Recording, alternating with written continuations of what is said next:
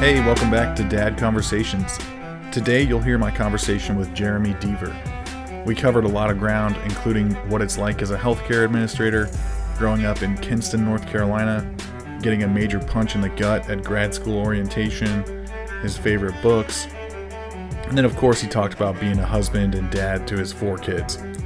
Jeremy mentioned his hometown of Kinston produces a ton of NBA talent, which I questioned him live uh, if it was a matter of small population from a small town with only a couple guys in the league, but he sent me the numbers afterwards. Sure enough, turns out Kinston, North Carolina has a lot of incredible basketball players per capita. It was astonishing, actually. Also, this was recorded a few days before Christmas. Towards the end, Jeremy mentioned cryptocurrency, which had been on quite a run at that time. And boy, has it continued since. Bitcoin has doubled since we spoke three weeks ago, then it dropped 15%, and now it's back up near the all time high around 40K. So that's an interesting roller coaster uh, for those who are crazy enough or maybe wise enough to ride it. Anyway, if you enjoy this conversation, please go ahead and subscribe to the show. The next episodes will include a tattoo artist, a software salesman, an OBGYN doc who ran for US Senate, a restaurant manager, and an old friend of mine that became a big time YouTuber. I'll talk with each of them about their different areas of expertise, their life stories and philosophies, and of course, their approach to being dads. All right, time to hear from Jeremy. Enjoy.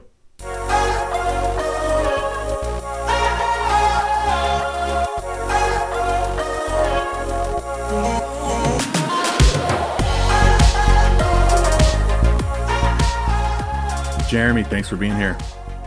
Sean, thanks for having me, man. You are more than welcome for a couple reasons actually. I for for whatever reason I've had you're like the at least fourth Jeremy out of um you know the first 40ish episodes which is I had no idea the the uh, rate of Jeremys in my network. So that's a really that's a really high rate of Jeremys. I, I would not have expected that out of 40 people. Um, you know, maybe there's something to be said about the name Jeremy. Maybe it's you know it's destined for for greatness. So you know, I, I, probably missed the boat on carrying that name on to my kids, but I did not do that. That was probably a big mistake on my part. yeah. Um. Also, we you are one of the few guests who is in a convoluted way related to me, so that's kind of cool. we are related in a convoluted way, and and happy to be related in in a convoluted way. Yeah, I think we first, Sean, we first met when back in 20, maybe 2012, 2013. So we knew each other before your sister married my brother in law. That's right. Yeah. yeah. yeah. It was a birthday party, in fact. It was, um, yeah. I want to say it was maybe the same kids that just had a birthday party of yours because it was yeah, like around were, Christmas time. You were at my cousin's daughter's birthday. Oh, it wasn't your kid's birthday. No, no, no. It was not mine. Oh. All right, there you go. What do I know? Not much. I don't keep track. Anyway. um for listeners out there, I you have a um what I would consider an interesting career that I'm excited to hear about and you're in healthcare administration. Um I'm curious to know from you an overview of healthcare administration like I'm assuming, as, as someone who doesn't know anything about it, my my assumptions would be doctors make medical decisions, healthcare administrators make some or all business decisions for a hospital or a health system. I would assume doctors are involved somewhat. Like, I'd love to know where that overlaps and um, how you go about working together and what what your role looks like. Like, what types of things do you do, and then um, you know, after covering that, maybe we'll touch on COVID and, and kind of how that has impacted um, the business at, in your um, hospital system. Yeah, that, that, yeah, that sounds great. Uh, ho- hopefully, it's as interesting as you think it is. I, I, I hope I don't let you down. It's, sometimes it feels uh, a little mundane to me, but um, it, it is interesting from time to time, particularly my field. So um, I, primarily over the past several years, I have worked in neurosciences. And, you know, I, I have a, a, personal bias uh, that, that neurology is probably the coolest field out there. uh, just because it deals with the brain, and the brain is such a mysterious organ of the body. Um, we are still learning constantly more and more information, getting new innovations about how to treat brain disease. And so that's been probably one of the most fulfilling parts of my job uh, over the past few years. And one of the reasons that I've kind of s- stayed with neuroscience is uh, I, I usually like to uh, move on from an area when I feel like I haven't been able to uh, move it anymore, when I can't take it any further. And it seems like just as I get done with something, something new comes out, and it's like this new conquest that I have to uh, make sure we tackle. Um, getting back to your your first question, Sean, about how uh, hospital administration works. So uh, generally, I think you've got a good a, a good understanding of it. So um, yes, physicians uh, are really the, the primary decision makers when it comes to uh, kind of clinical, like major clinical decisions, clinical protocols within the hospital, how we treat patients. Um, from a business side, um, usually I'm taking the lead on that for business and operations, but really, you know, all three areas clinical, business, operations really we were making those decisions in tandem. So um, in healthcare, we refer to something called a dyad model, um, where there's really kind of two leaders that that make decisions in tandem. And what I have found is that that really helps ensure good harmony. Um, if you talk to the average physician, one thing that you'll probably hear, if you just even mention the word administration, you, there's a high likelihood that you will get an eye roll.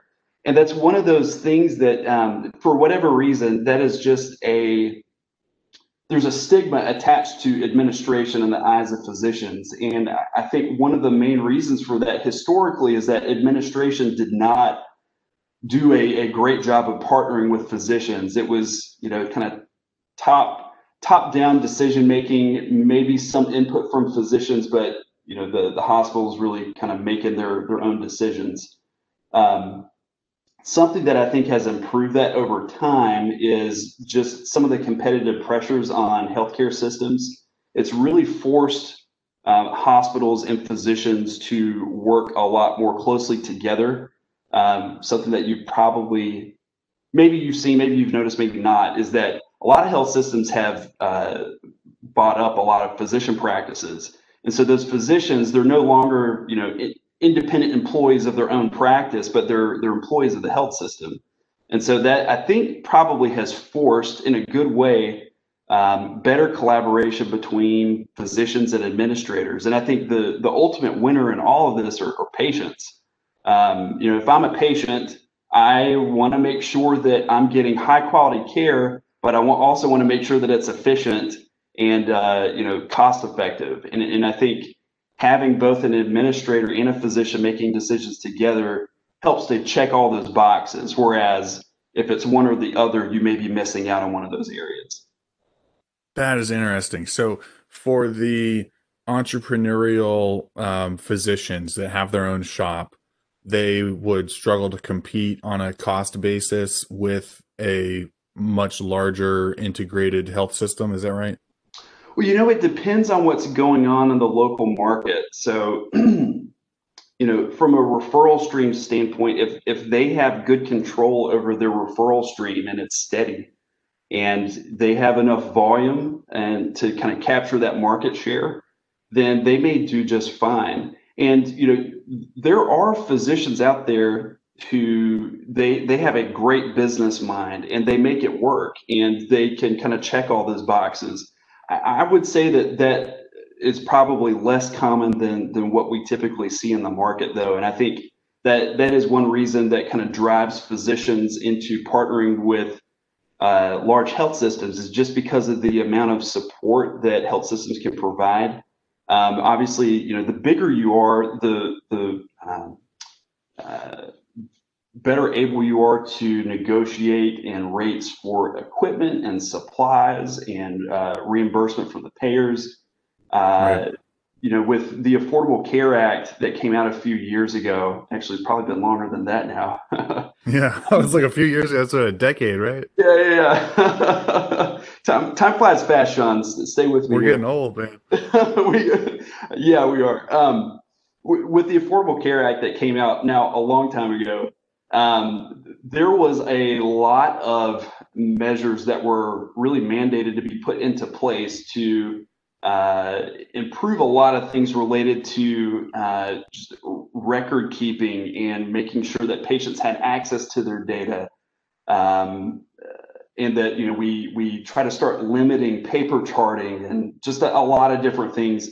But really, the move to require uh, and encourage health systems and physician practices to get on an electronic medical record, it was really kind of devastating to a lot of you know these smaller physician practices because that's that's an expensive investment.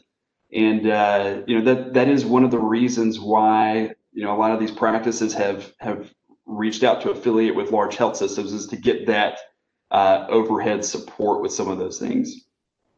That makes total sense. Um, and that's it's tough. I mean i like the idea of shared medical records but at the same time a new uh, government requirement requirement that forces a lot of people to have to essentially sell their business. That's tough. Um, what What are your thoughts on uh, what What do you say to those people who are worried about um, having their medical records shared? Um, anybody who's been listening to too many conspiracy theories, like, what do you say? Um, is that should anyone be worried about having all of their medical records um, shared and potentially viewable by the government?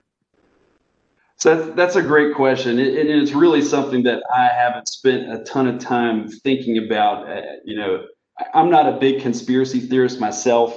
Uh, I, you know, I probably need to be more wary about, uh, you know, the privacy of my personal information. I, I guess you know, I, I've always been an open book as a person. And, you know, for me personally, you know, the, the threat of my information being shared, I, I think a big question that I ask is so what?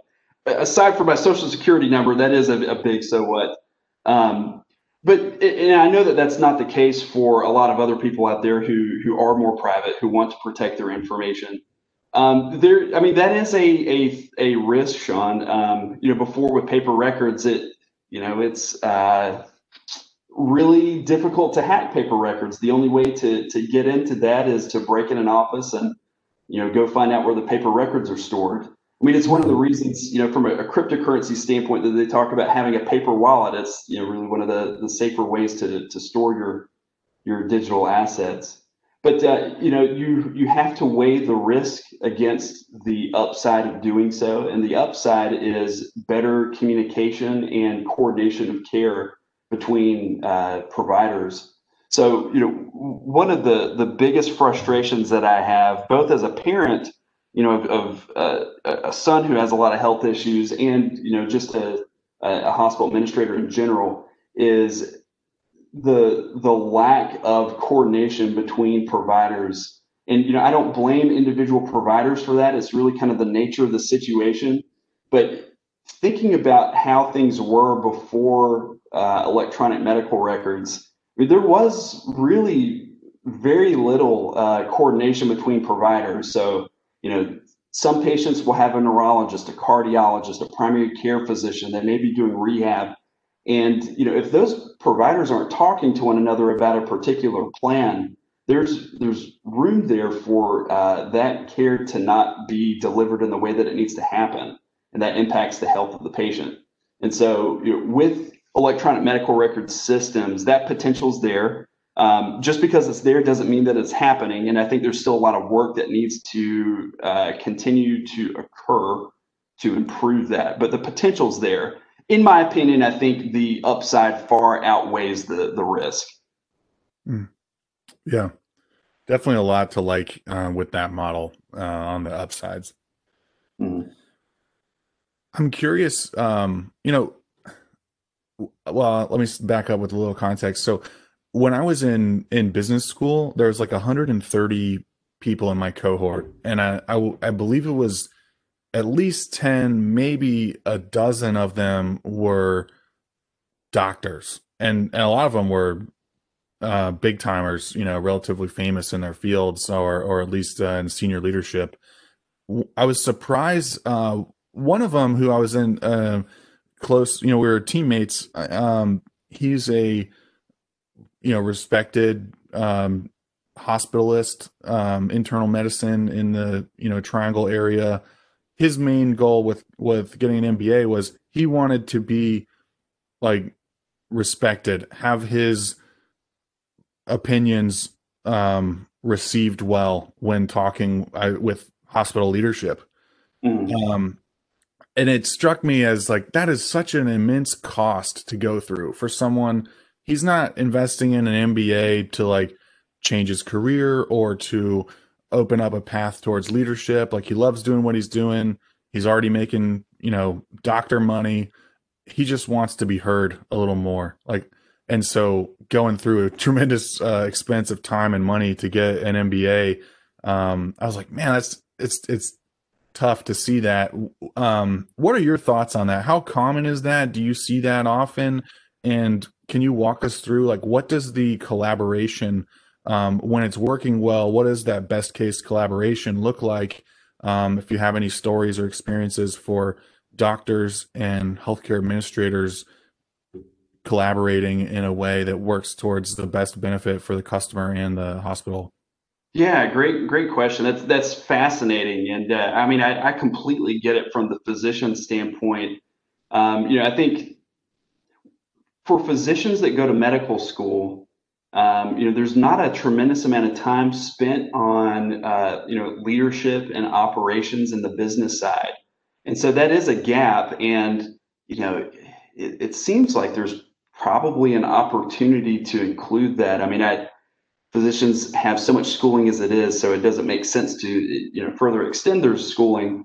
But, uh, you know, certainly, uh, yeah, if there was a, how, imagine if if let's just take Duke for example, teamed up with I don't know, I mean, or or even Duke uh, has which has a great medical school and business school, or Johns Hopkins has a good business school and medical school. You know, they like do an extra semester like just business fundamentals so that it's like okay, you've got your MD degree and we're certifying you with some stamp of like business acumen. You know, like that would surely there's uh, interest in that and uh, sort of MBA light, you know, much cheaper, much quicker, but still getting 80% of the impact for a incoming physician. I don't know. Yeah, no, I mean that's a, that's a great idea, and and I, am not sure that there that doesn't already exist in some programs, but the the problem is that you know that's the exception, that's not the the norm for physicians, and so you know that is a, a gap that they have coming out of medical school and it, it does take quite a bit to impart that knowledge. Um, it, it's not from a lack of their ability to to just know that because it's not intuitive. It's something that i had to learn. And, and i mean similarly for administrators like you know i i, I did an mba uh, with a hospital administration concentration but um, you know we we didn't learn how to treat patients. I, I, didn't learn about uh, the the body and anatomy and all that stuff, and so that's I've had to do a lot of on the job training uh, there as well. But you know to get back to your question about you know why is that the case? Why does that happen? Where you know the, the communication between physicians and administrators isn't good. You know, Sean, I think it's totally dependent on the healthcare system and the culture of uh, you know expectations for communication and collaboration. I think it's a function of the administrator. So individually, you know, you could have a great culture in an organization and have an administrator who's just not not a great communicator and uh, not a great collaborator. Um, the, the third option is you you or the third scenario is you could have a physician who just you know it, isn't aware of uh, you know his uh, you know gaps in social awareness and in you know business operations. He may be you know more emotional when it comes to decisions, and that might be an obstacle for some of that collaboration. And really, you know, I, I have seen all three scenarios play out. Um, but uh, I think from if that's going to be fixed on a macro level, I think it has to start with culture uh, of organizations just to making that an expectation. So I'll give you a really good example. Um, I currently work at uh, Cone Health uh, in in Greensboro, North Carolina. I've been there for ten years, and we have spent a ton of time on developing our culture as an organization. Um, way more than I thought that I, I would in a professional setting. Um, you think of culture, and, and I feel like I've been in environments before where it's something that gets mentioned a few times a year, but we we have like ongoing and you know at a minimum monthly discussions about our culture as an organization, and we regularly reference our our vision and our values and our purpose and all of that stuff. It's just very much woven into our way of operating every day. And so, as a part of that culture, um, we have created a physician leadership academy, just recognizing that gap that exists uh, for our medical directors. Um, and uh, you know that that is a. I'm trying to think how long it is. Um, it, it, it's kind of a, a uh, it kind of coincides with the like a, a, an academic year for school. So I think it starts in September, wraps up in May the following year, and uh, they they really put these physicians through a crash course in you know, being an administrator. And we've had a really good success rate at physicians going on after that to get into administrative positions. So just in the past year, we've created um, uh, chief medical officer roles for each of our individual hospitals. And uh, it, has been a huge benefit to our health system because I, I think in times past, uh, you know, administrators may try to partner up with individual physician leaders of individual services, but there really does need to be someone on a higher level that can kind of corral uh, that group. Uh, you know, change is never easy in healthcare, and, and having a physician involved in kind of leading some of that change definitely helps. Um, if I were to predict the future, I would say that we'll probably get better as an industry at training physicians to be to step into those leadership roles. I mean, there's I, I don't think that that business healthcare leaders will ever go away, but I definitely think there's going to be a lot more physician leaders in the future, and I, I think that's probably a good thing. Yeah, no doubt, having both of those skill sets is uh, that'd be ideal. Mm-hmm. Absolutely.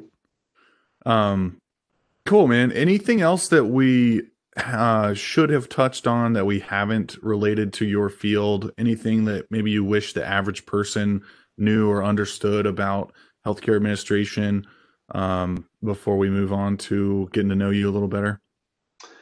You know, not not so much about in healthcare administration, I, think um, for, people know that I work at the hospital, and so you know I, I, typically become their resource anytime something's something's amiss, like they they need healthcare assistance or navigating the health system, and uh, you know something that I think would be helpful for people to know is you know when things go south, I think and I'm talking about clinically, like if someone goes to the hospital or goes to a physician practice and something goes south, for whatever reason, I think there's a lot of um, tendency to kind of assume the worst that, oh, you know, the, the hospital's trying to screw me over or, um, you know, this physician's trying to screw me over. And it, it does happen. I, I don't want to portray that it doesn't, but I would just say that you know, having been in involved in boardroom discussions, having worked really closely with our uh, leadership team for many years, um, it, it's very rarely anything intentional that happens, and, and usually it's just a result of uh, you know poor communication that's happening.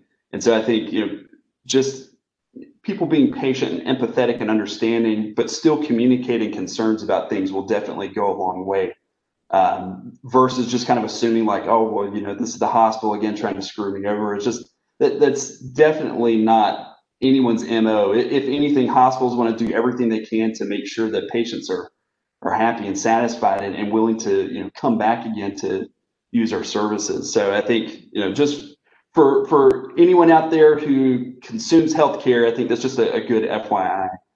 Um, yeah. Sean, the other thing I was going to mention, and I don't know if maybe we talk about this later, but um, in, in terms of career path, I think that's probably an interesting discussion just in terms of how I got into my field. But I'll, I'll let you. I don't want to steal your thunder, and I'll let you kind of navigate that.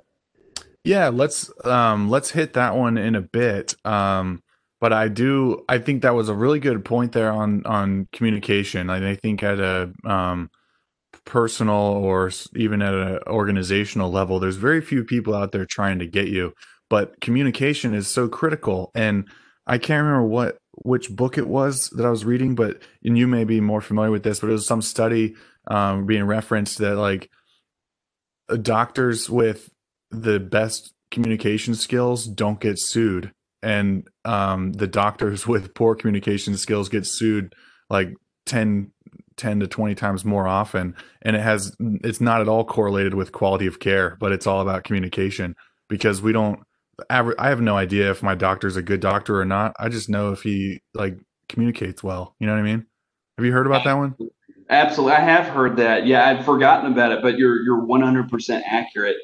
And I mean, putting putting myself in in the shoes of a consumer, that makes complete sense. If if a physician or you know whoever else I'm dealing with in healthcare is empathetic about the situation and able to just help understand my concern and help address it, I, I'm normally understanding about it versus someone who's really defensive. If if I interpret someone as being defensive, my natural inclination is to assume that something wrong happened.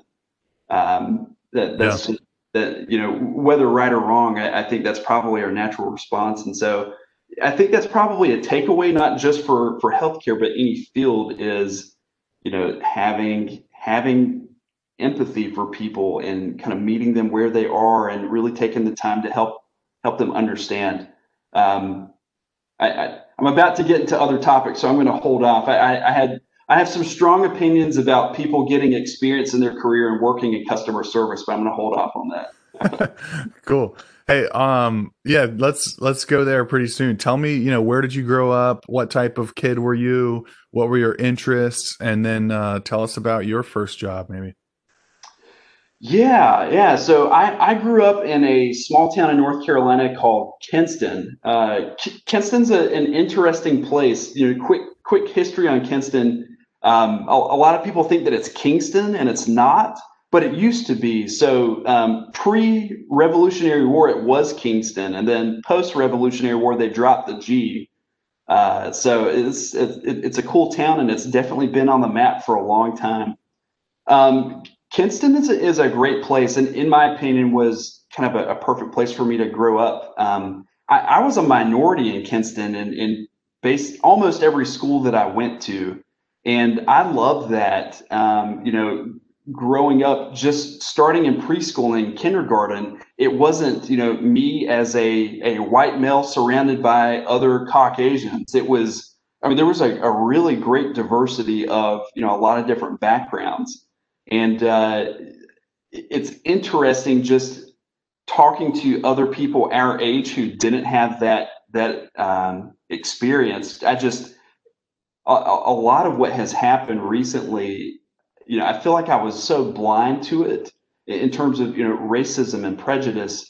Um, I, obviously, I wasn't ignorant to it. I, I, knew that it existed. I just didn't think that it was quite on the scale that that it is. And and I do think it's because things were so integrated in Kinston. But um, yeah, that was that was my my childhood. And in terms of what I was like when I was a boy, um, there's not a whole lot to do in Kinston, man. We we had we we played a lot of backyard basketball. We uh, bought and traded a lot of basketball cards. So pretty much it was just basketball in Kinston. Um, you know, while actually while I'm talking about basketball in Kinston, I got to plug this. So a uh, ESPN put out an article a few years ago that talked about Kinston being this mecca for NBA talent so they ran the numbers, and uh, Kinston is the highest producer per capita of uh, NBA talent in the world.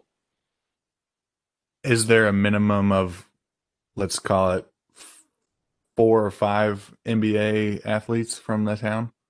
That that's a fantastic question. So yeah, if if you were to look at which uh, you know, which city produced the most NBA talent, it's it's absolutely going to be what, one of the metropolitan areas. but yeah, they they have. But I mean, per capita, like if if it's a town of hundred people and you got one athlete, like yeah, that's probably like tops in the nation. But like, do you have more than three? Yeah, yeah, absolutely. I, I think since the '80s, I want to say there's been five or six. So more recently, oh. Brandon Ingram is is from Kinston. Uh, I believe he plays for the Pelicans. Um, who else? Jerry Stackhouse is from Kinston. If you were a basketball fan in the, the 90s and 2000s, I think he's now the, the coach of Vanderbilt. Um, but yeah, there, there's been several others just between the, the 80s and, and now, and it's been, um, yeah, it, it's, I don't know what it is, but there's a documentary that was put out recently called Something in the Water uh, it's on Amazon, but uh, it's yeah. If, if you're interested in, in you know high school basketball and just talent development on a high school level, it's really interesting to check out. If if your um your hometown is the subject of a documentary called Something in the Water, aren't you thankful it's not coming from Flint? you know, there there may actually be something in the water as well uh, that you know may, maybe something else to look into. But yeah, re- relieved that uh, it's there's nothing known about the water quality there, right? Maybe some fertilizer or something. I don't know. Yeah, it was um, weird. Yeah, it was weird. When so I played my JV year in uh, high school, and you know I'm not a short guy. I'm I'm six three, and I was definitely one of the shorter guys on the team. We had our whole starting five got Division One scholarships, and uh, one of the guys on my team went to the NBA. He he was only there for I think three or four years, but uh, still still impressive. That sounds like some high quality ball. My my uh, school in South Carolina, we had one one player go to like some small school. I don't know if it was a small D one or maybe D two, but um, I so I, it's hard for me to like relate to people who have like all stars on their team. I'm like, what was that like? Because the best on my team was still a ball. It was better than everyone else on the school, and everyone looked up to him as like you know the the athlete but um but even still that was like you know relatively small school no one's heard of. So it's got to be interesting when you've got these big time recruits on campus.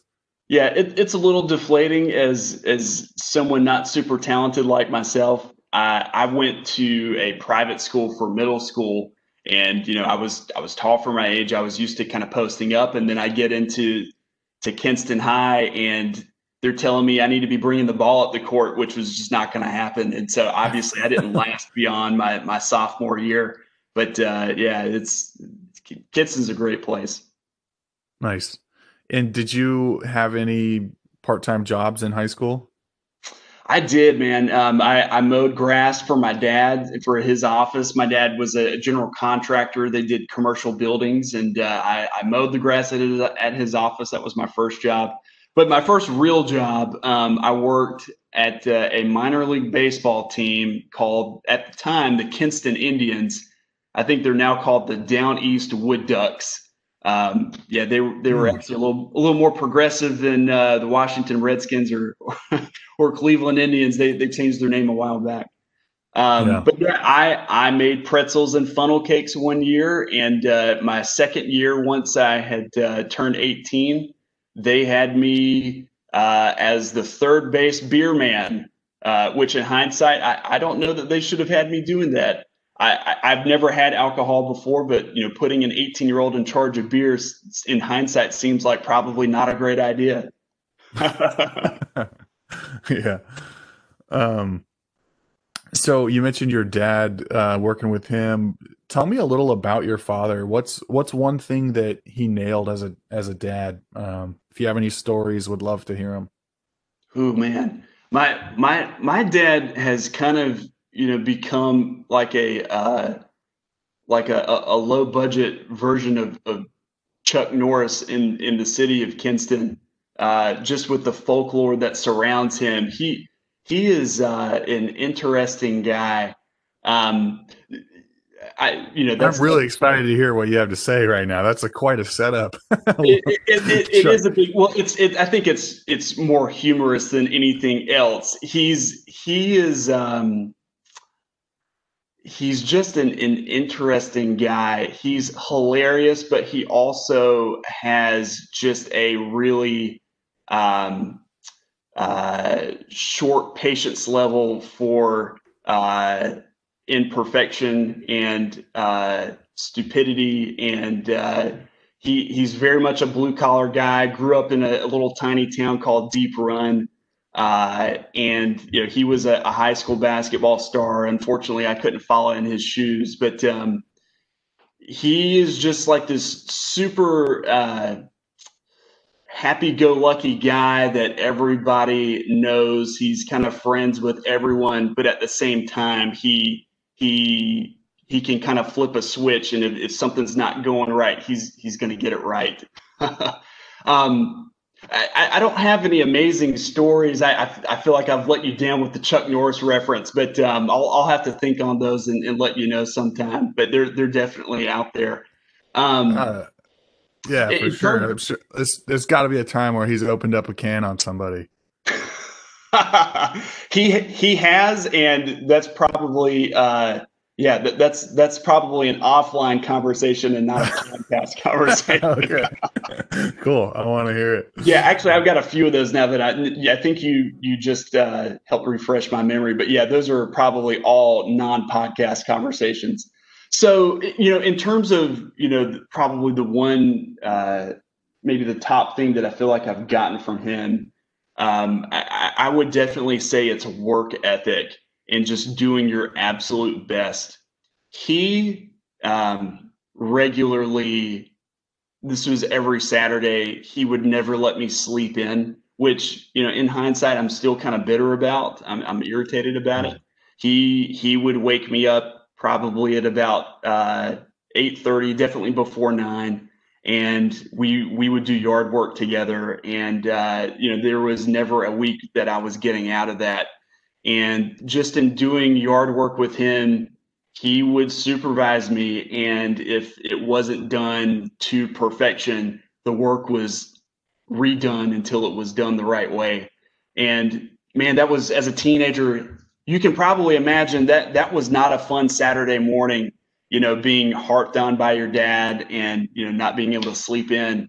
But looking back on that now, um, I, I, definitely feel like his critical eye has um, been passed on to me, and uh, you know, I, am not I'm not a an, an irrational perfectionist, but I definitely try to make sure that that work is done right. And uh, I do feel like that's probably been one of my success factors in my career you know, I, I, don't always, I'm not always do, able to do things to perfection the way that I would like for them to be done, but that's okay. Um, you, you, you do as much as you can given the context. And uh, I, I definitely feel like I picked that up from my dad. That's good. That, uh, and that's, um, it's great to have that skill to, to not have an irrational, um, quest for perfection, but to be able to be uh, your own critic in a helpful way that your your first draft at something may be pretty close to a final draft for what is needed you know? Um, but also a fine line between the kid who gets who kind of takes a beating and and learns to hide in their shell. And how i'm curious did you just have thick skin or is it something like he was able to deliver the message in a way that um, helped you receive it and maintain your confidence. Uh, tell me about how he went about that and or maybe it was how you received it. So that that's a great question. Um, i think he had a great balance between um, getting riled up in the moment but not letting that define our relationship. It, that was never a continuous thing I, I would say that 95% of the time, he was a, a very supportive and loving dad. And I think that's what helped with the relationship. So uh, you've probably heard the the mantra, Sean, that you know you you can't you can't really coach someone that you don't have a relationship with. And um, my dad knew that that he and I were close, and he knew what I was capable of. And I think that's why he'd get frustrated so much, is because he knew what my potential was and he he wanted to make sure that you know I was doing my very best.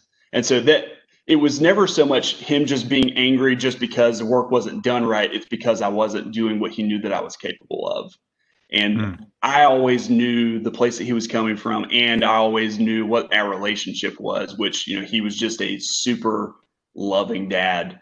Um, and so that that relationship is key, and it, it's something that I've had to kind of check myself on with my own kids because you know I I like him and you know I'm I'm critical about things. I want to make sure that things are done right, but I'm I'm trying to train my kids to do the the I'm trying to train them to do their very best.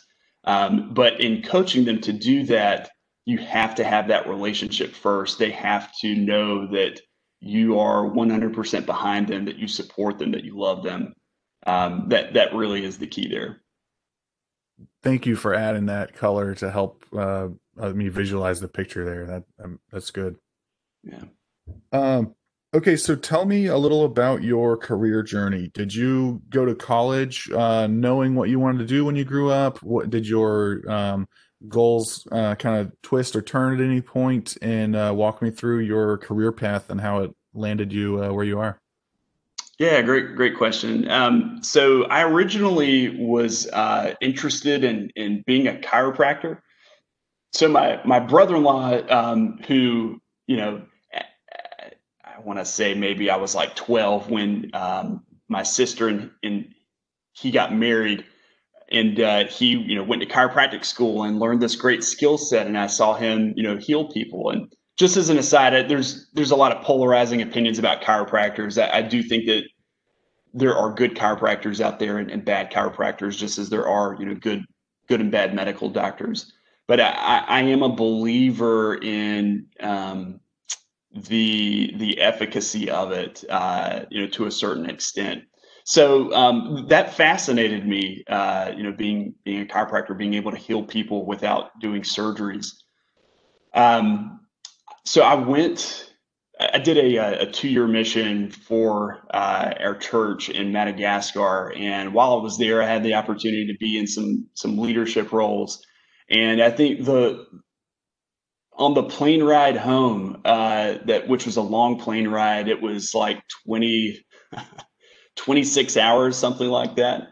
Uh, that's a lot of time to think by yourself.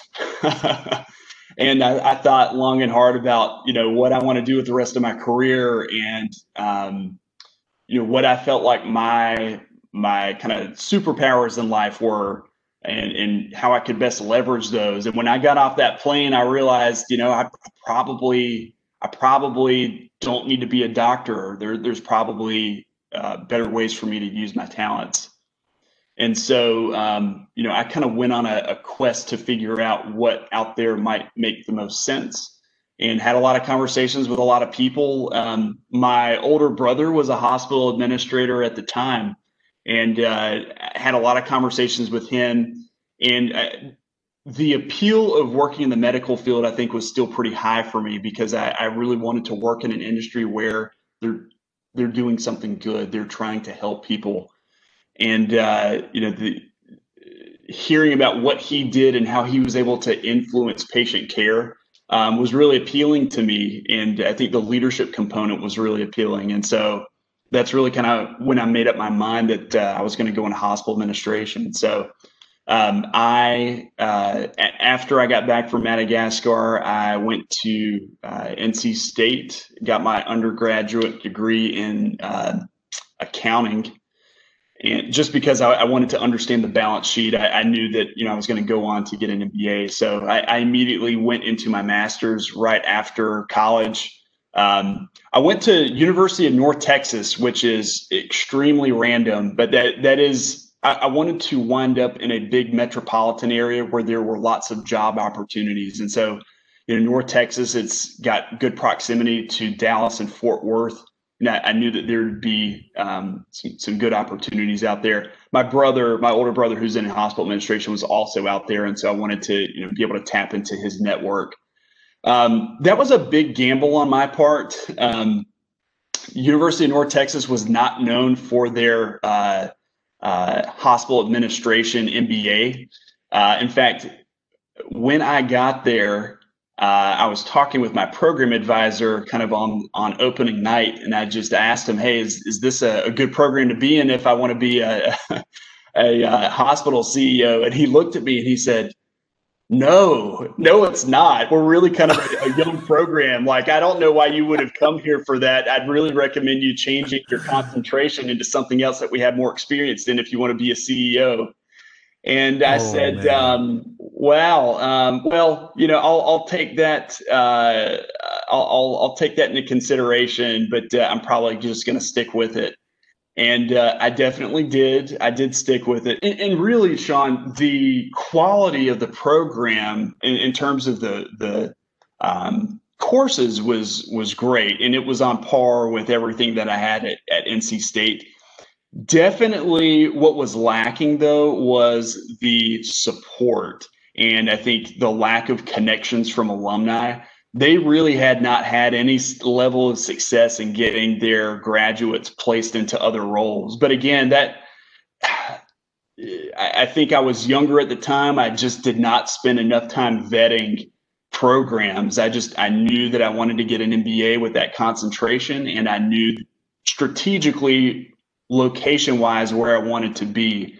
And to me, that that made the most sense. But um, that was a, a really really big gamble um, while I was in my master's, um, my program advisor kind of saw my drive and, and um, uh, kind of tapped me to help him develop the curriculum. I actually helped write one of the classes.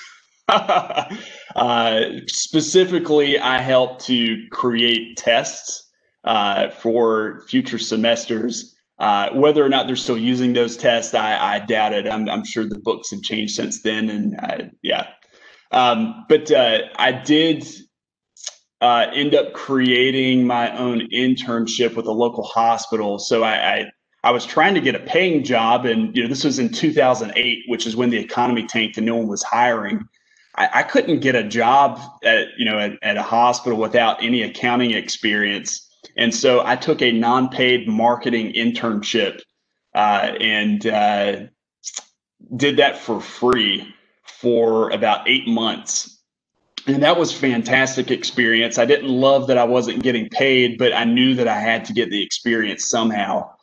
And uh, you know, they they gave me exposure to a lot of areas, and I, I really was able to kind of learn from an insider's perspective how hospitals work, even though it was from the marketing department's perspective.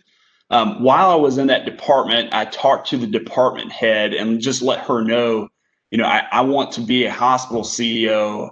Um, I, I, really need to continue to get more uh, internship experience while I'm getting my MBA. I'm not ready to take a role right now.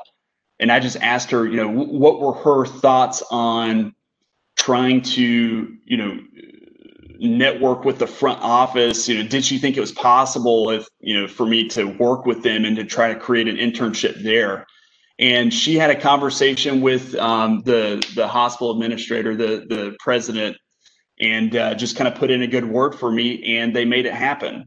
And so I we created this kind of curriculum for me to learn um, the the operations of the hospital, and so I did that for another eighteen for sorry another eight months while I was finishing up my master's and uh, that was fantastic experience. I mean, it was a, a, lot more than what I had gained access to in marketing, but um, you know they gave set up rotations in each area of the hospital. I mean, I I was working with the uh, maintenance guys, just kind of seeing what they go through. I was working with uh, the housekeepers. I worked in the kitchen. Uh, there was like a Colombian woman named Alba, and she kept calling me baby, and that made me really uncomfortable. But it was hilarious, just kind of working with all these different people in the hospital that I probably wouldn't have otherwise uh, gotten access to. And I, I do think that that experience, even though you know, 16 months in total, not being paid, um, a lot of people would view that as just a you know kind of frustrating. But I, even though they didn't even though I didn't get paid anything for it, um, the experience was well worth anything they could have paid me. Um, just gaining access to all those areas, seeing what people go through on a day to day basis, uh, not just assuming what I think they go through, but really experiencing it with them. That was just totally life changing for me. Um, That's so, awesome. I love yeah. I love the um, heart of someone willing to go work for free. Um, to make something happen. Also, how did you finance that? Was it a, a case of oh, we're already, you know, getting some student debt to pay for school? Might as well bump it up a little bit. Um, oh, you know, a lot of people can't afford to work for free for 18 months. How did you make that happen if it's not too personal? I, I had a sugar mama, and it was my wife. Um, fortunately, when we got married, she already had her master's in social work.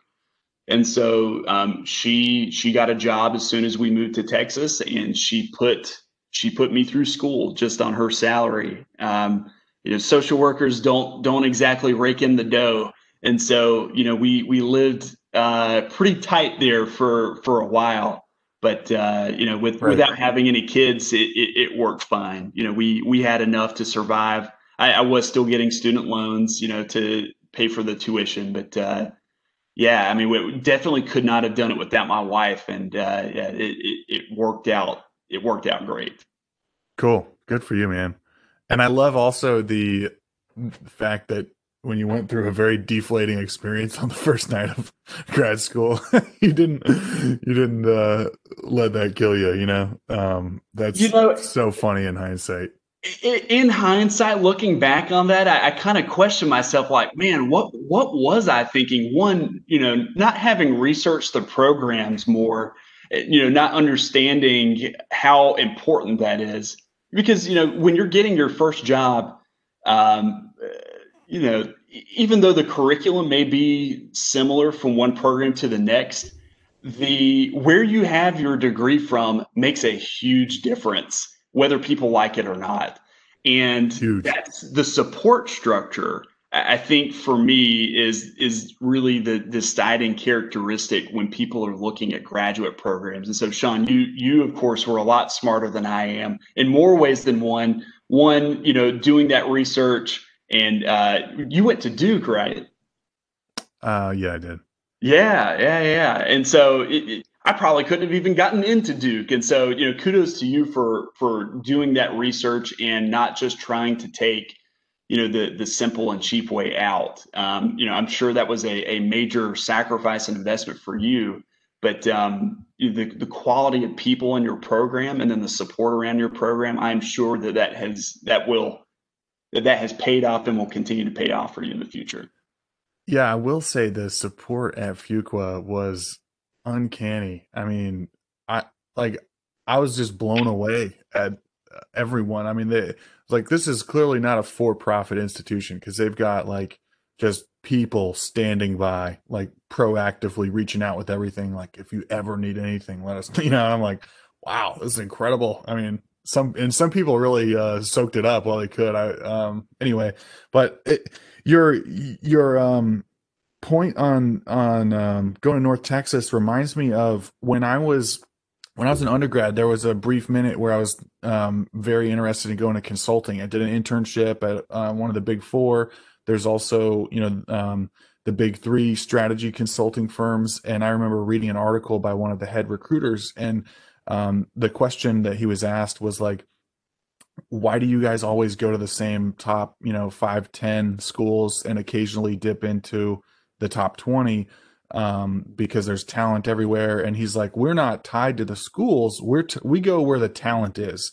But it's a um, i don't know it's self reinforcing cycle whether go to those schools because that's where the opportunities are and the recruiters go to those schools because that's where the kids are that they you know the the kids that tend to do well on standardized tests that have good gpas that are better at structured problem solving whatever. So um that's the the challenge. It's not that the academic curriculum and the quality of teaching is any better necessarily.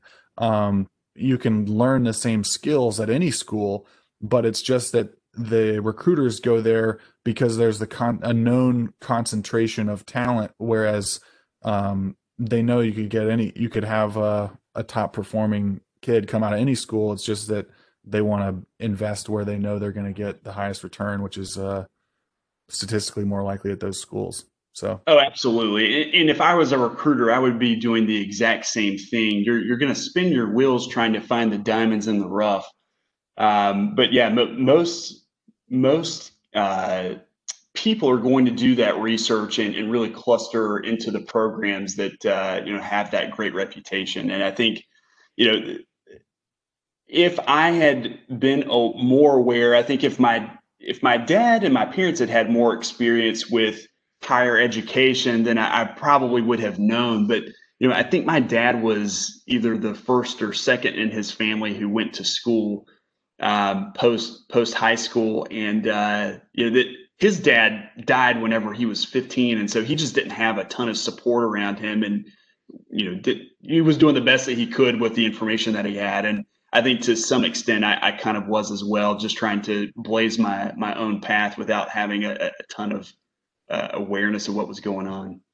Um, yeah, the good thing is, like, uh, you know, who cares? You man, it doesn't matter where you went to school after your first job or two. You know, it's like, who are you? Did you come in with that same energy that you were talking about? Boom, then then you can get wherever you want to go. You know, um, I, I, think that's so, true. Yeah, that's that's one hundred percent true.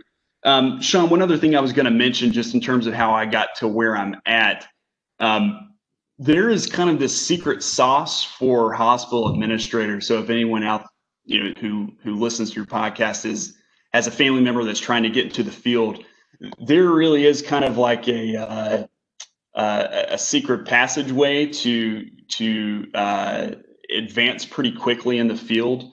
Um, and, and fortunately, you know, I kind of stumbled across it just as I was working with the hospital president and the associate administrator uh, in that internship. They told me about this program that existed uh, called a fellowship, um, like an administrative fellowship that uh, were available to people who were kind of coming fresh out of uh, graduate school. I, I, knew nothing about that, but uh, that knowledge really kind of changed the trajectory of my career. So when they told me about that, I searched for it and found that there was this listing online of about, um, I think it was about 75 hospitals out there that uh, offered this kind of postgraduate uh, fellowship where you you come in, they uh, they they pay you, they give you a job, but they really kind of train you to to be a hospital administrator. And uh, you know, it, it's probably not the same salary that that you know you could make doing consulting or or getting some other uh, full time role, but um, it was really kind of life changing. So I to several and was just fortunate enough to uh, get the role at uh, uh, Cone Health here in Greensboro uh, where I've been ever since. But um, for for two years, I reported to our chief operating officer, who's now our, our current CEO, and um, they gave me exposure to all areas of the health system, you know, finance, HR, strategy, uh, operations, all of those areas, and that that also was life changing for me. Um, know, I mentioned earlier, Sean, about my dad just you know being uh, a critical eye for my work I feel like that's kind of what I had with our current CEO as my boss for two years. Um, he, in credit to him, he was not afraid to tell me exactly um, what I was doing right and what I had an opportunity to improve on. But he really did it in a, a patient, uh, a patient and um, uh, instructive way, just so that I didn't come away feeling totally deflated about it. Um, but uh, his name's uh, Terry Akin. He's currently now the, the CEO, and uh, I just I can't say enough positive things about him. He really kind of helped change who I am as a leader, and really just even as an individual. I just I, have learned so much from him. But uh, yeah, that that fellowship was life changing, and for anyone who's trying to get into the field, that's exactly how to do it. Um, so I did that for two years, and, and after I came out, uh, they uh, asked me to be a, a director over neurology, which I knew nothing about, but I've kind of figured it out over time. I've worked with them since then and uh, have gradually picked up uh, additional areas of responsibility. So I also work with um, critical care, gastrointestinal service line, uh, infectious disease, and uh, nephrology. So that's what I'm currently doing.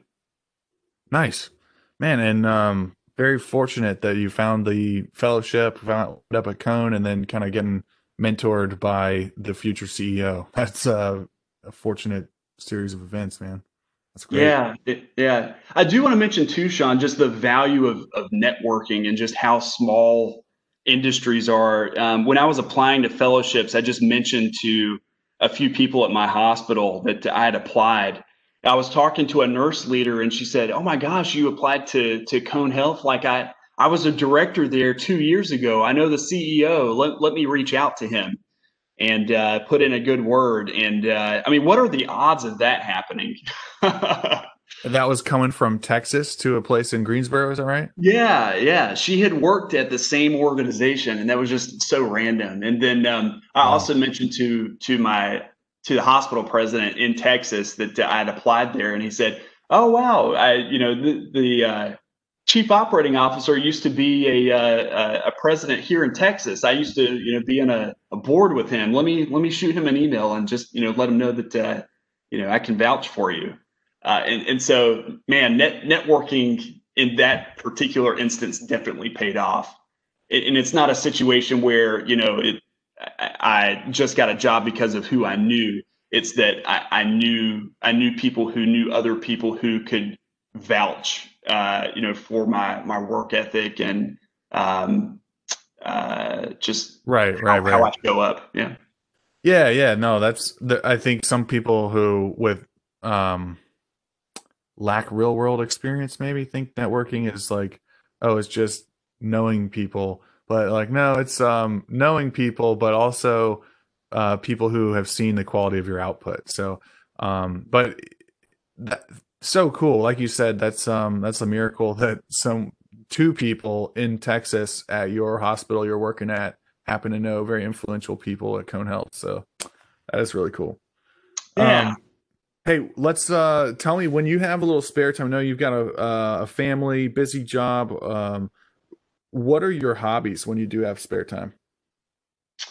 Uh, yeah, great, great question. And fortunately, I have a bit more spare time now than I did a couple of years ago. I, I did try to uh, uh, do do a, a, little side project. I tried to uh, launch uh, a website uh, it was a software as a service based on a freemium model. And uh, boy, um, doing a startup on the side, in addition to having a full time job, is, is not for the faint of heart.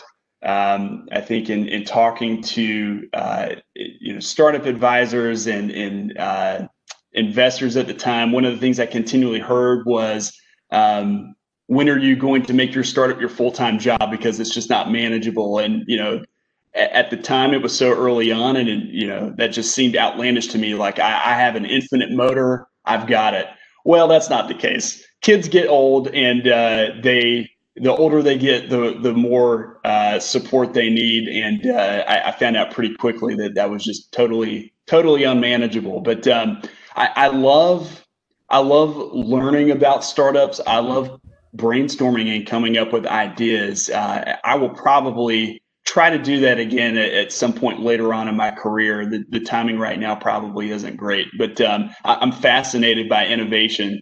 And uh, I'm fascinated by uh, just coming up with optimal solutions for things. And so that that's a passion of mine. Um, other other things that I love to do on the side besides hanging out with my kids, I'm a huge fan of fantasy football.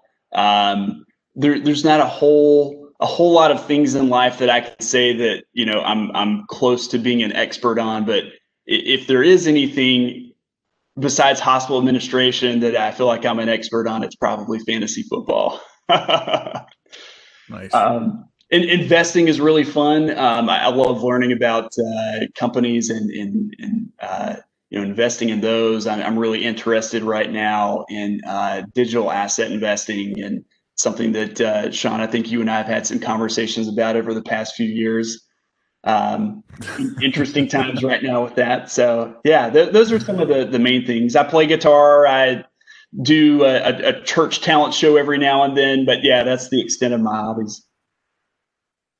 Nice. That sounds like you've got quite a few interests there. Um,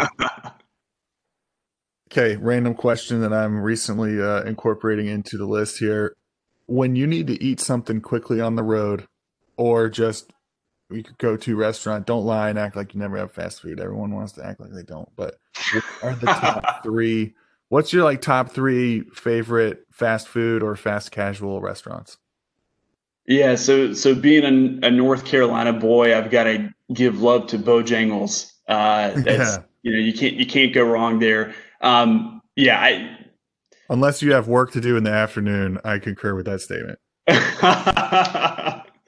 yeah, that, that there's a lot of calories in there, and uh, yeah, you you may have to uh, jog around the hospital before you uh, sit down, or jog around your workplace before you sit sit down and do work.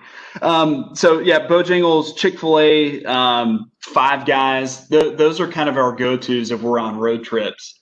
Um, I, would probably also throw in Chipotle into there. My, my wife and I can't get enough of Mexican food, and so um, yeah, big fans of tacos. Cool. What is a purchase of hundred dollars or less that has most positively impacted your life in the last year?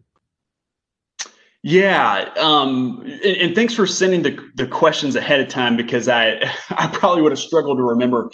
So um, I will unequivocally say that my my top purchase that uh, has impacted me the most is an app called Fitbod. Um, now it was close to a hundred bucks for a subscription for a year. Um, I am a, a tightwad when it comes to apps.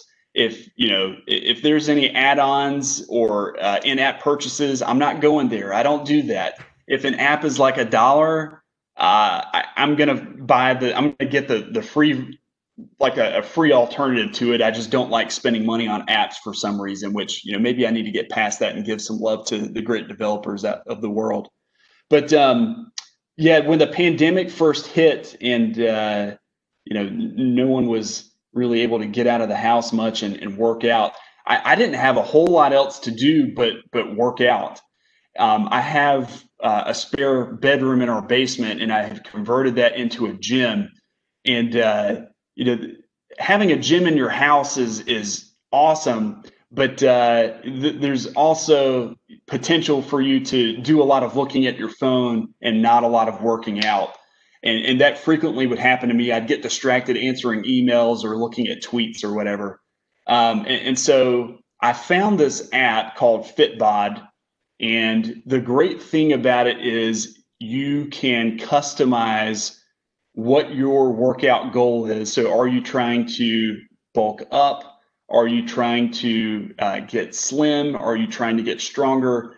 Um, it factors in the equipment that you have access to, and it factors in how much time you have for a workout, and then it will spit out a workout routine for the day, and it keeps oh, track oh, of what cool. Yeah, and it keeps track of what you do every day. It keeps track of your sets and reps, and so over time, it's it's asking you to to do more weight, uh, more more reps, but it, it adjusts all the exercises that you do so that you're getting a full body workout routine and and uh, you know working all your muscles, not just the beach muscles, which is you know a problem sometimes. Um, but that that has been fantastic, and, and since I downloaded that app, I have been consistently working out three times a week, which is uh, more than what I could say that I've done since college. Good for you. That's actually sounds like a really cool app. Um, I like that idea. Yeah, I, I highly uh, recommend it. I'll, I'll, i actually have a a free trial that I can send you, so uh, I'll I'll text that to you afterwards. Okay, cool. Uh, tell me about the book you've given away most as a gift Oh man, I, that's yeah. I I don't I haven't given away a ton of gifts, a, a ton of books as gifts. Um, I, am not a huge book guy either. Uh, which you know, if you listen to podcasts, like that's you know a huge chunk of what people talk about are, are the books that have changed people's lives and you know that's been probably my biggest weakness as a person is that i just I don't have a great attention span for books. I read a ton, but I'm mostly reading, uh, you know, articles and short snippets of things. You know, this is sad, Sean, but I'm even in a book club. I'm in, I'm in a book club with a famous author um, who, you know, has had movies done about his books. He buys me the books to read for the book club and I still don't entirely read them all. Um, you know, I'll, I'll, scan through them, I'll get the gist of it. But I was even in high school, I was definitely more of a Cliff Notes guy. Um, I do have Audible. I, I listen to uh, you know some kind of you know I, I, listen to a lot of non-fictional books uh, on on Audible, but I, I, haven't given away a ton. I've given away the Book of Mormon a lot, so maybe we could say that as a gift. But uh, yeah, I haven't a ton of books. Okay. When you were a teenager, did you have any authority figures that didn't expect you to become a successful adult? you know, uh, I, am sure they existed, but if if they did, I, I, wasn't I wasn't privy to it. I, I, wasn't aware of how they truly felt about me. Um, some of my young men's leaders at church probably felt like I, I wasn't going to amount to a whole lot because I, joked around a lot in class and it was hard for me to get serious. But uh, no, I, I I don't I wasn't really aware of anyone who I knew kind of had it out for me and just knew that you know I wasn't going to amount to much.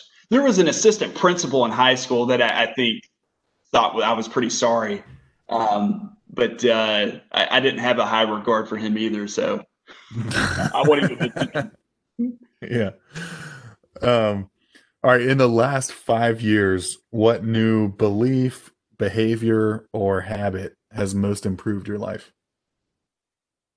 Yeah, yeah, that's a, a great question. So, um, probably like four or five years ago, Sean, I did a, uh, a 360 uh, review with different people that I work with at the hospital.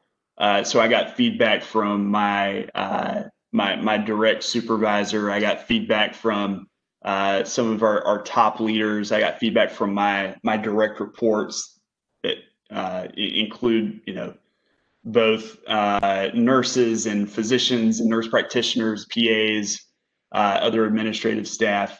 And, and I, I, did it not because there was a, a, major issue out there. I just I truly wanted I want to continue to perfect myself. And uh, one of the things that was pretty consistent on there was that you know I had an opportunity to kind of tighten up my my organization and just tracking of things and you know not letting things fall off. And that was really helpful feedback for me just to be aware of that. They said it and i knew it immediately like yeah i i, I will fess up to that. I do need to be better about it. I think keeping track of a to-do list is is super hard. There's there is no one right way to do it you know you can look at articles and, and see what other people do but the, the the bottom line is that different things work for different people and so I, after kind of figuring out some some after trying a few different ways, found something that works really well for me. And uh, that has really helped me to stay organized and on top of everything that I need to get done in any particular day. So I, in Outlook, I just make a recurring invite or a recurring event that just reoccurs every Monday.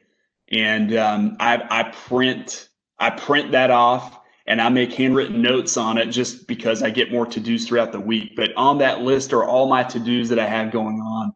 And that sheet it has two columns and it is completely full. And there's probably like 50 items on there. But there's some things highlighted in red. There's some that's, and those are the ones that need to get done, you know, with soon ASAP. There's some that are highlighted in yellow just to make sure that I'm on top of it. And then there are others that are just kind of parking lot items that I need to get to eventually. Um, but yeah, do, every week I'll make notes on it, and then at the end of the week I'll update that electronic document just so that I can you know maintain an electronic version of it as I go on throughout my week.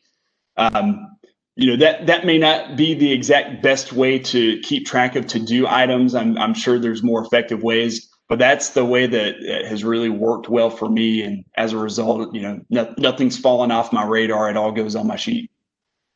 Good. Yeah, I'm same uh, opinion on that. Like, who, there's no one way to do it, but find the one that works and uh, that you can stick to, and that's great. All right, let's uh let's talk a little about your family. So, tell me a little about the family and maybe describe your parenting style. it's a good thing my wife isn't on the podcast. She might describe my parenting style as different. um, so uh, I so uh, my wife and I've been married now, uh, coming up on 13 years. Um, we have four kids, two girls, two boys. Uh, my oldest is nine and a half. Uh, I have another one who just turned, another girl who just turned eight.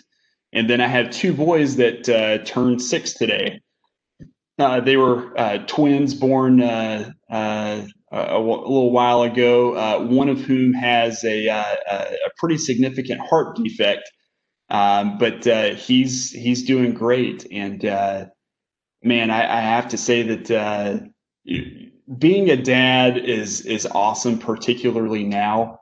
But you know, early on when we had when our twins were born, we had four under the age of four, and uh, uh, and then of course you know one in the hospital who spent you know nine months in the hospital for his first year, and that is uh, not something that I would wish on my worst enemy. That is, uh, yeah, ha- having having a, a, ton of kids under the age of four is hard enough as it is. Having one kid under the age of four is hard enough as it is. Uh, but uh, yeah, uh, we we've definitely been through some some rough times, but uh, definitely makes you grateful when when things are going well.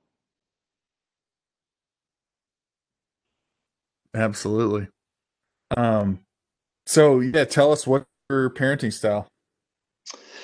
Yeah, so it, it's um, it's not uh, tremendously different from uh, my dad's style, although I so probably the one thing I differ from my dad on is that I'm a lot more uh, organized, uh, particularly with the garage.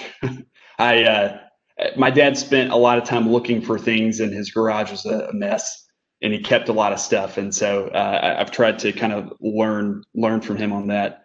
But um, yeah, I, you know, I, I, try to be i try to first and foremost focus on the relationship and make sure that my kids know that uh, i love them i support them and then i'm their biggest fan and i i try to make sure that they know how i feel about them and how much i appreciate their their great qualities um, just so that they can have that confidence you know confidence from parents uh, is is everything to a kid. Uh, they they really need to to know that it's part of their self awareness uh, and, and, part of their development. They need to know what what they're they're great at. Um, and and then similarly, you know, having that relationship with them allows you to then help them focus on uh, you know learning and growing and developing themselves and, and getting better at, at, at things.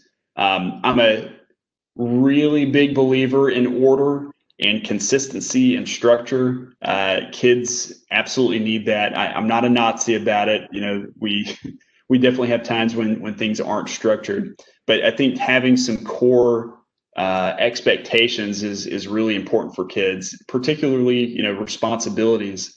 So something that we just implemented this year. Um, my my kids are, are like all kids are big fans of dessert, and uh, I think they kind of came to expect that as an automatic. And uh, you know, my wife and I were con- continually frustrated by messes that they would make. Our kids have a lot of toys, and they like to do arts and crafts, and they will leave their junk everywhere. And so we had to kind of implement an expectation that you know going forward, if they want to have dessert there are some uh, conditions of satisfaction that have to be met, which is that our basement is clean and uh, that the dishwasher is emptied. And uh, so, yeah, I, structure is my parenting style. Uh, I, I, like to set expectations up front and uh, to you know help help manage those expectations so that uh, you know they're learning discipline and, and learning accountability. I like that very important. Do you have any family traditions or habits that have been particularly helpful or fun? Yeah, great question. Um, it, it's always tougher as a young family to like, you know, if if you have traditions and you're a young family, you're probably carrying on the same traditions from from you know the, the family that you grew up in or your wife's family. Um, you know i think we have small things that we do but i would say that the thing that i look forward to the most is something that we borrowed from my my wife's family that we all kind of do together uh, for christmas which is um, every year we pick a different country to uh, kind of uh, recognize and celebrate for Christmas, and we try to learn about their customs. And so we will celebrate Christmas the way that that you know, doing some of the things that that particular country does. And so on Christmas Eve, we will all go out to a particular restaurant. And so you know, if if we're celebrating in the past that you know we've done Brazil, and so we ate a Brazilian steakhouse. Uh, in the past, we you know did Japan, uh, and so we ate it like a Japanese steakhouse. Um, one year we did Madagascar because that's where I went on my mission, and so I, I helped uh, make food that year. Uh, and then afterwards, we will you know do games uh, kind of based on the, the types of games and, and customs that they do in that particular country. But um, I, I love that we do that because it really kind of helps you, you know, connect with the rest of the world. It's you know not just being you know I'm an American and uh, America rules and all that stuff. I, I'm very patriotic and, and I love our country, but it is good to you know be aware of other cultures and respect other cultures and um, that's just been really fun to do and just learning and uh, doing something different every year. We definitely look forward to it every year. That is cool. I like that. And you you said you've been married for 13 years. Uh, how are you a better husband now than three to five years ago? Oh boy. Um, I, I think the older I get, the more uh, appreciative I am of my wife and just all that she does. Particularly right now, you know, with the kids doing distance learning and you know my wife is she has she works remotely she uh, teaches social work for byu idaho online. Um, but having to do that job in addition to like managing the the kids schooling it's just super super tough. And so i i, do feel like i've become uh, more appreciative of my wife and more protective of her. Uh, i think just knowing how much I'm not around during the daytime. I'm I'm at I'm at work, but um, having been here during the days, I know what it's like and how demanding our kids can be, and so I think I've become a lot more protective of her. Uh, I think I'm more aware of when I can see that she's starting to burn out and when uh, she she needs a break, which is, you know, given how rambunctious my kids are, the, those breaks are needed frequently but I think just being more aware of my wife's needs and how I can support her versus you know having things on autopilot. Um, Sean, I don't know how you are or, or how you know your listeners are, but for me, um, I tend to focus on uh, problem areas, and so it, you know if something's not broke, let's not try to fix it.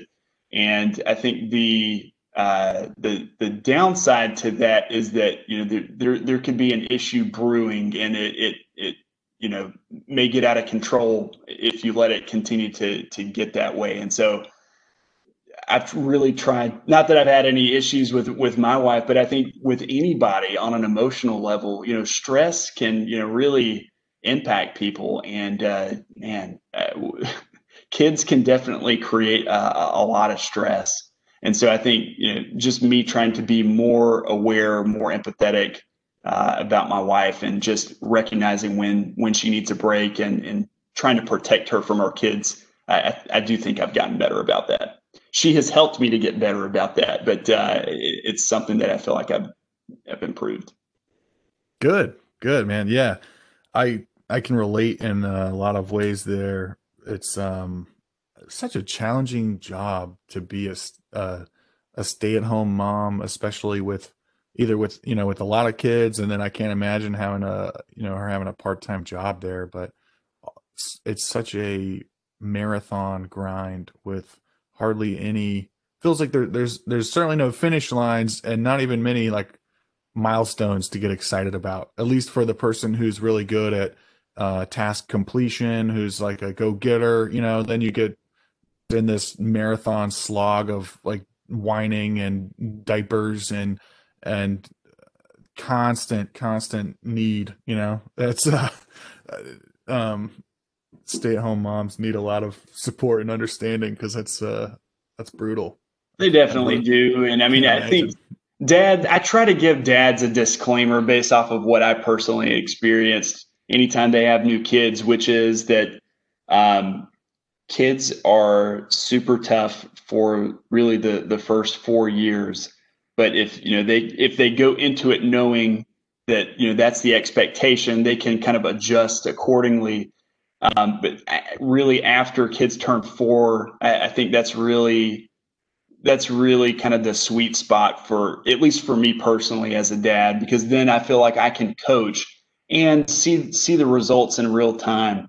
Um, you know of you know kids learning and interacting and adjusting. It it is it is so tough though. We're you know working with kids whenever they're you know uh, under the age of of two, under the age of three, and just the yeah. the irrational um, responses to things can be so so frustrating. Just when compounded on top of everything else that uh, young couples are going through. And so, um, yeah, that's w- once you get past that, though, that really that that is such a special time to you know have kids that age that can you know adapt and and be coachable. Okay, folks, we heard it here. Jeremy's style of parenting is wake me up when they're four. see, see when you're grown. Yeah. um, all right how to, mental toughness and accountability and ownership are important principles for all kids to learn. How do you go about instilling those principles in your kids? Oh yeah. Um, so the schoolwork is, uh, you know, it, it, can definitely be uh, seem like busy work and monotonous and uh, ridiculous sometimes but um, that that really is a, a, prime opportunity to work with kids in helping to instill good values in them. So responsibility, staying on top of their work, you know, not avoiding the tendency to do do their work for them, um, helping them to think through uh, and and rationalize uh, issues before just giving them the answer. Um, you know when when i do homework with my kids it is it's so tempting to just get through it as quickly as possible but then they don't learn and uh, you know then you're just kind of repeating the same thing over and over until maybe hopefully they get it and so you know taking the time up front to help them use their brains to think through and uh, discover truths on their own is just so important. Um, helping them to understand responsibility and accountability on their own is so important.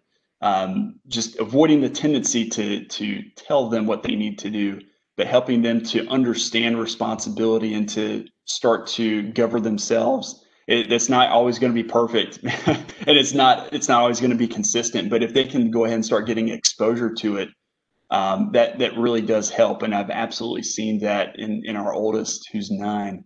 Um, just giving them that exposure early on is really really important. Nice. I don't know if I answered a... your question, Sean. Ho- hopefully, I, I, I did. Oh, that was good. That was good.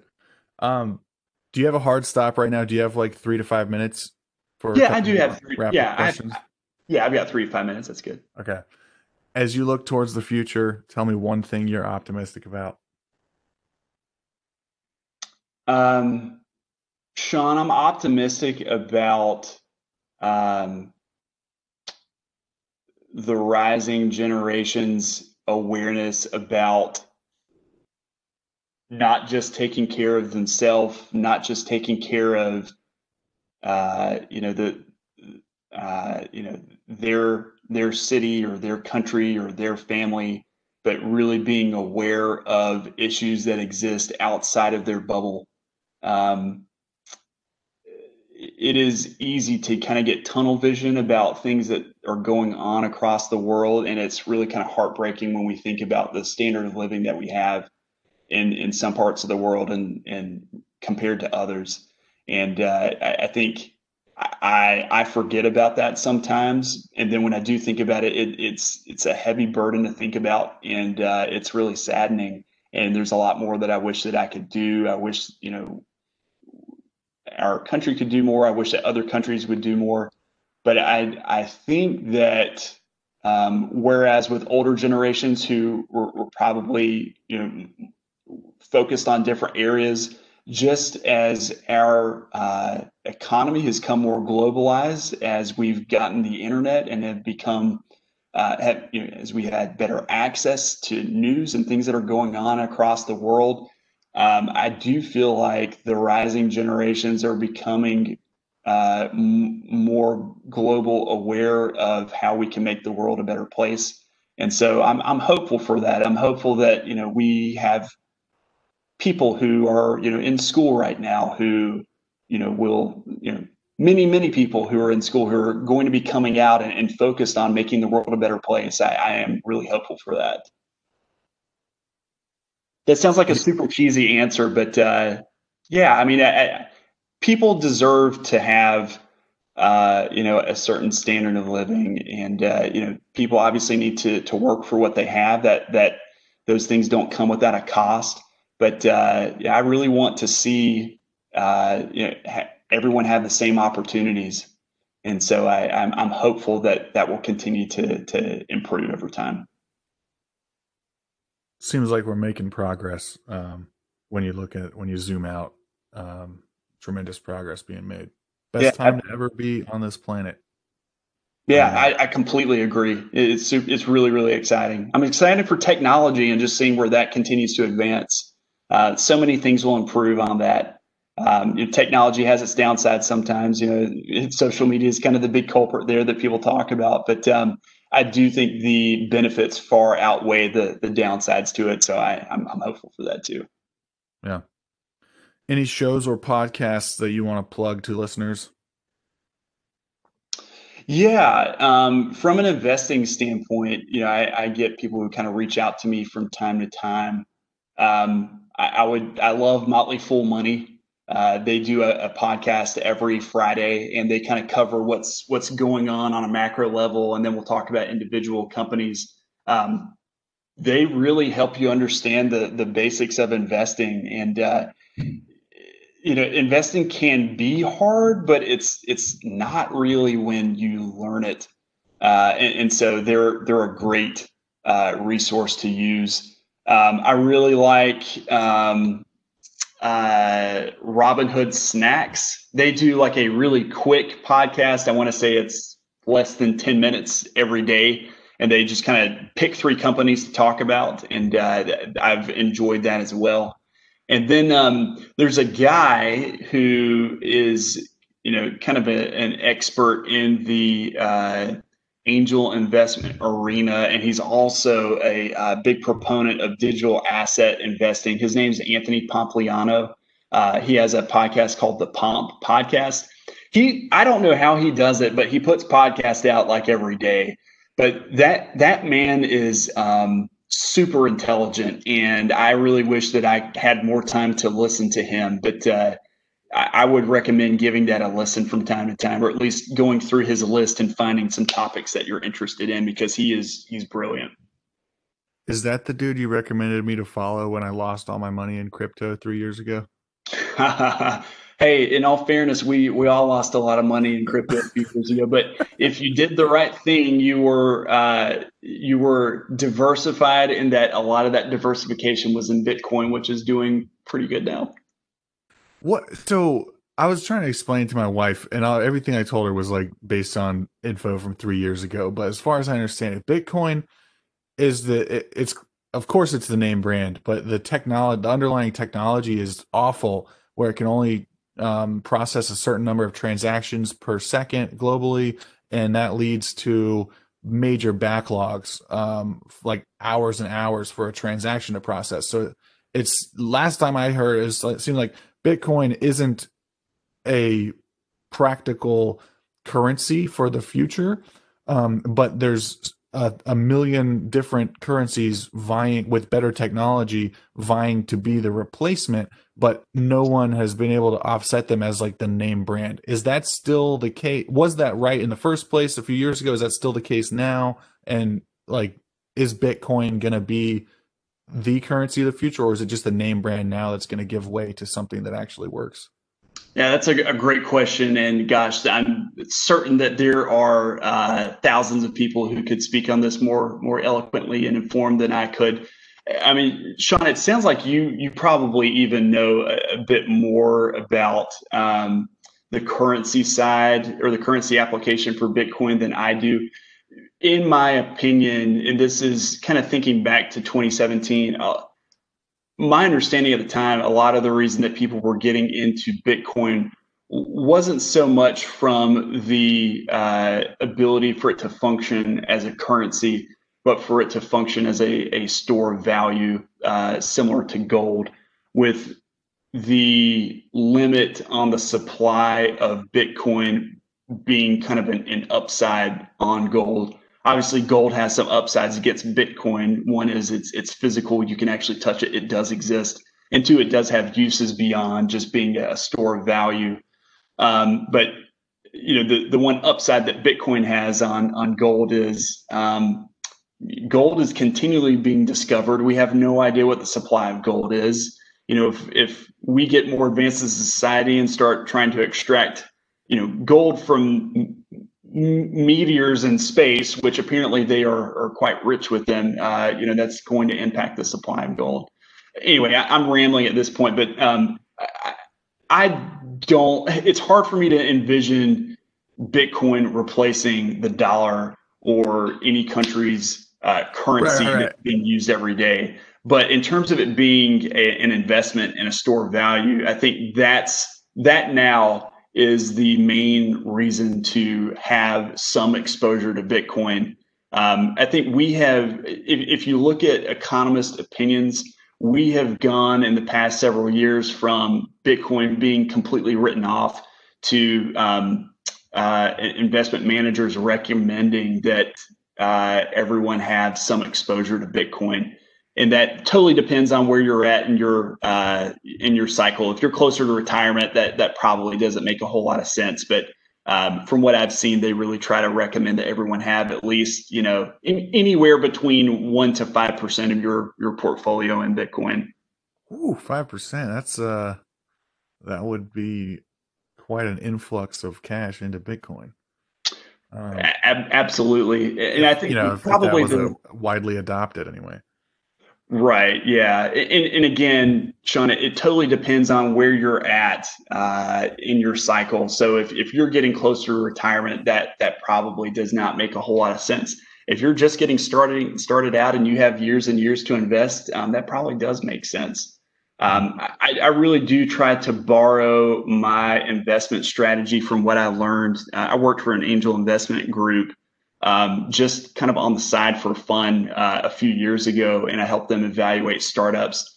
And the, the biggest thing that I learned from them that just makes complete sense is that um, when you're investing in, in startups, you you have a portfolio, and if you have a, a cluster of ten that you've invested in, um, one will probably provide.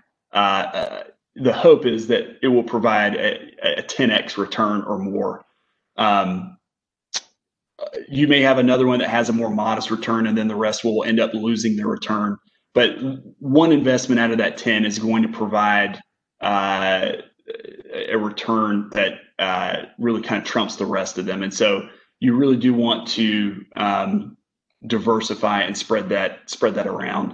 Um, obviously, with retirement investing, you don't want to get into to uh, really risky things. And so, you know, you're going to want to balance out that Bitcoin with a lot of uh, secure investments. But um, yeah, something to keep on on your radar for sure. Okay. All right. Last question here. What is a good cause you wish more people knew about? Uh, probably United Way. Um, we, our, our, my health system supports United Way every year. Uh, I knew nothing about it before I got involved uh, at, at, my my current employer. And uh, the thing that I love about them is they they kind of are a connector between um, various community organizations. And so, you know, in any particular community, you probably have dozens, uh, maybe hundreds of different charities. And uh, the the great thing about United Way is they link to all of them and uh, help um, kind of distribute funds to to each of them. They they help raise awareness about each of them. And so um, they're they're a great organization to to um, you know have on your radar to to uh, work with. Yeah, I was I had always heard of the United Way, but had no idea what what their um, area was. And then I sat on a plane next to a guy who was like one of the heads of the United Way in the I think he's in the Durham area, maybe could have been Raleigh or Chapel Hill, I don't remember. Anyway, we are on a plane and and he starts telling me all about it and we got deep into it, like brainstorming all these ideas on on how they can um, spotlight the companies they're investing in and and um, how they can use metrics and and uh, quantify it and um, pitch that to their investors and and do like uh, sessions pulling in you know people from the companies that are contributing a lot of money and anyway it was i was like it sounds awesome i i really didn't know what they do but they play a pivotal role in kind of um, sifting through and and uh, they've they've already identified nonprofits that could use efficiently use capital and uh, and deploy it at a local level. So it was kind of cool. Um, anyway, it's fun, nice. fun conversation. Good, good yeah, no, that's great. Hey man, thank you for coming on. Um, you are. Uh, it's been an interesting conversation. I've learned a few things, and um, it's been a good time. So thank you for coming on, man.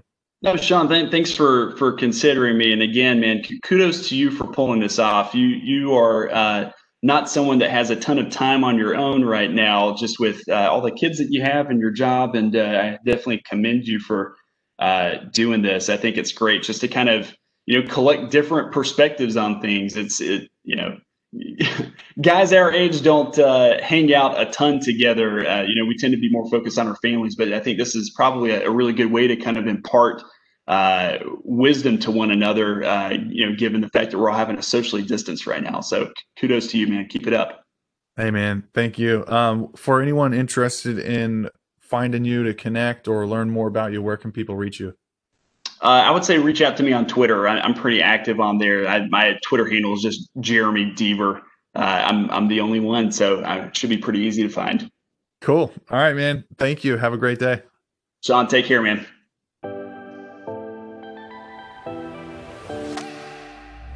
Thank you for listening to the show.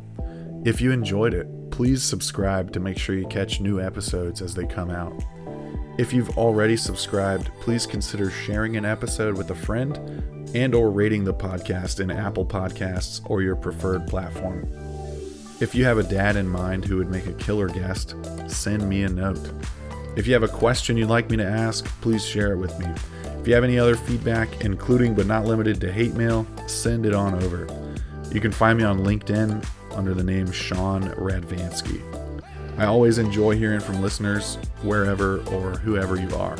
Thank you for joining me as I ask random questions to learn about various topics and hear how these dads live their lives. I enjoy doing these episodes, and knowing that you are listening provides extra motivation. So thank you. I hope you make today a good day. See you next time.